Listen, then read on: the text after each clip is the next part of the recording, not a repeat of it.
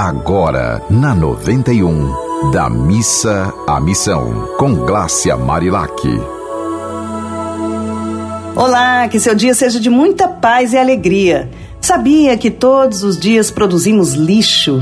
O que você faz para sua pegada ser menos, de menor impacto neste planeta? Meu nome é Glácia Marilac, sou jornalista e terapeuta, e neste microprograma de cinco minutos da Missa Missão, falo sobre a importância de reclamar menos e amar mais, transformando fé em ação prática de amor ao próximo e a si mesmo. Você sabia que qualquer cidade em qualquer lugar do mundo pode melhorar sua qualidade de vida em menos de três anos? Pois é, isso se torna possível a partir de microações coletivas. Cada um fazendo a sua parte, muita coisa pode ser feita. Há questões como mobilidade, sustentabilidade, diversidade social que são fundamentais para uma boa qualidade de vida. Quando as cidades resolvem bem esses quesitos, melhora em todos os outros sentidos, inclusive na saúde e na educação. Que tal pensar em formas de ajudar a sua rua a ser melhor? Só em separar o seu lixo e incentivar os seus vizinhos a fazerem o mesmo já é uma grande atividade. Você também pode observar aquele terreno baldio que vive sujo e cheio de lixo, procurar o dono ou a prefeitura e propor um mutirão para organizar esses espaços. Sabia que os donos dos terrenos são responsáveis por fazer as suas calçadas e manter o terreno limpo? Pois é, isso é obrigatório por lei. De acordo com uma entrevista publicada na revista Visda Simples com o ex-prefeito de Curitiba, o arquiteto conselheiro do Movimento Sustentável Jaime Lerne, mais da metade do lixo da cidade, dessa cidade, né, Curitiba, no sul do país, é reciclado. Este é um dos maiores índices do mundo, aqui do nosso país e aqui no Rio Grande do Norte. Nós sabemos que a cidade de Acari já chegou a ganhar o título de mais limpa do Brasil. Mas como anda a reciclagem do lixo na nossa casa, no nosso bairro, no nosso estado e no nosso país? Gente, segundo a reportagem publicada pelo G1, em entrevista com representantes do Cindy Recicla RN, em junho deste ano, o Rio Grande do Norte recicla apenas 2% do lixo produzido no estado. Ou seja, 98% dos resíduos que poderiam gerar mais sustentabilidade e riqueza para o estado são desperdiçados, segundo essas informações. Olha que importante que isso mude, né?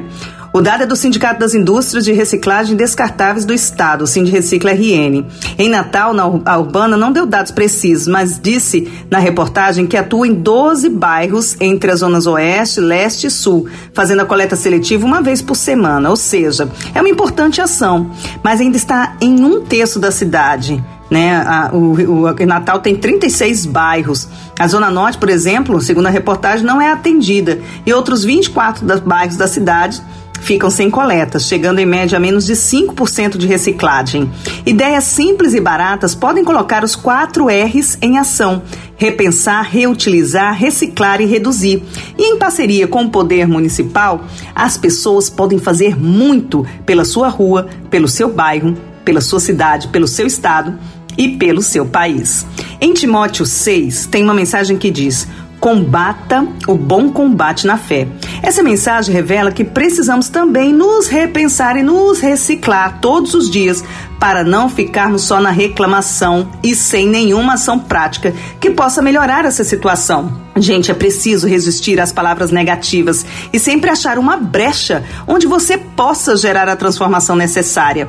A fé precisa estar conectada à prática, assim como uma bateria que precisa ser recarregada ao ser conectada à energia. Para revelar a prática dessas mensagens, eu sempre trago exemplos de pessoas que entendem a importância de ir da missa à missão, transformando a fé em ação de amor. Eu participei de um evento muito especial realizado na Vila de Ponta Negra pelo projeto projeto As Cores da Vila, coordenado pela gestora social Nath Passos. Entre a vila e o Morro do Careca, um dos maiores cartões postais de Natal, existia um beco abandonado, com muito mau cheiro, bastante sujo.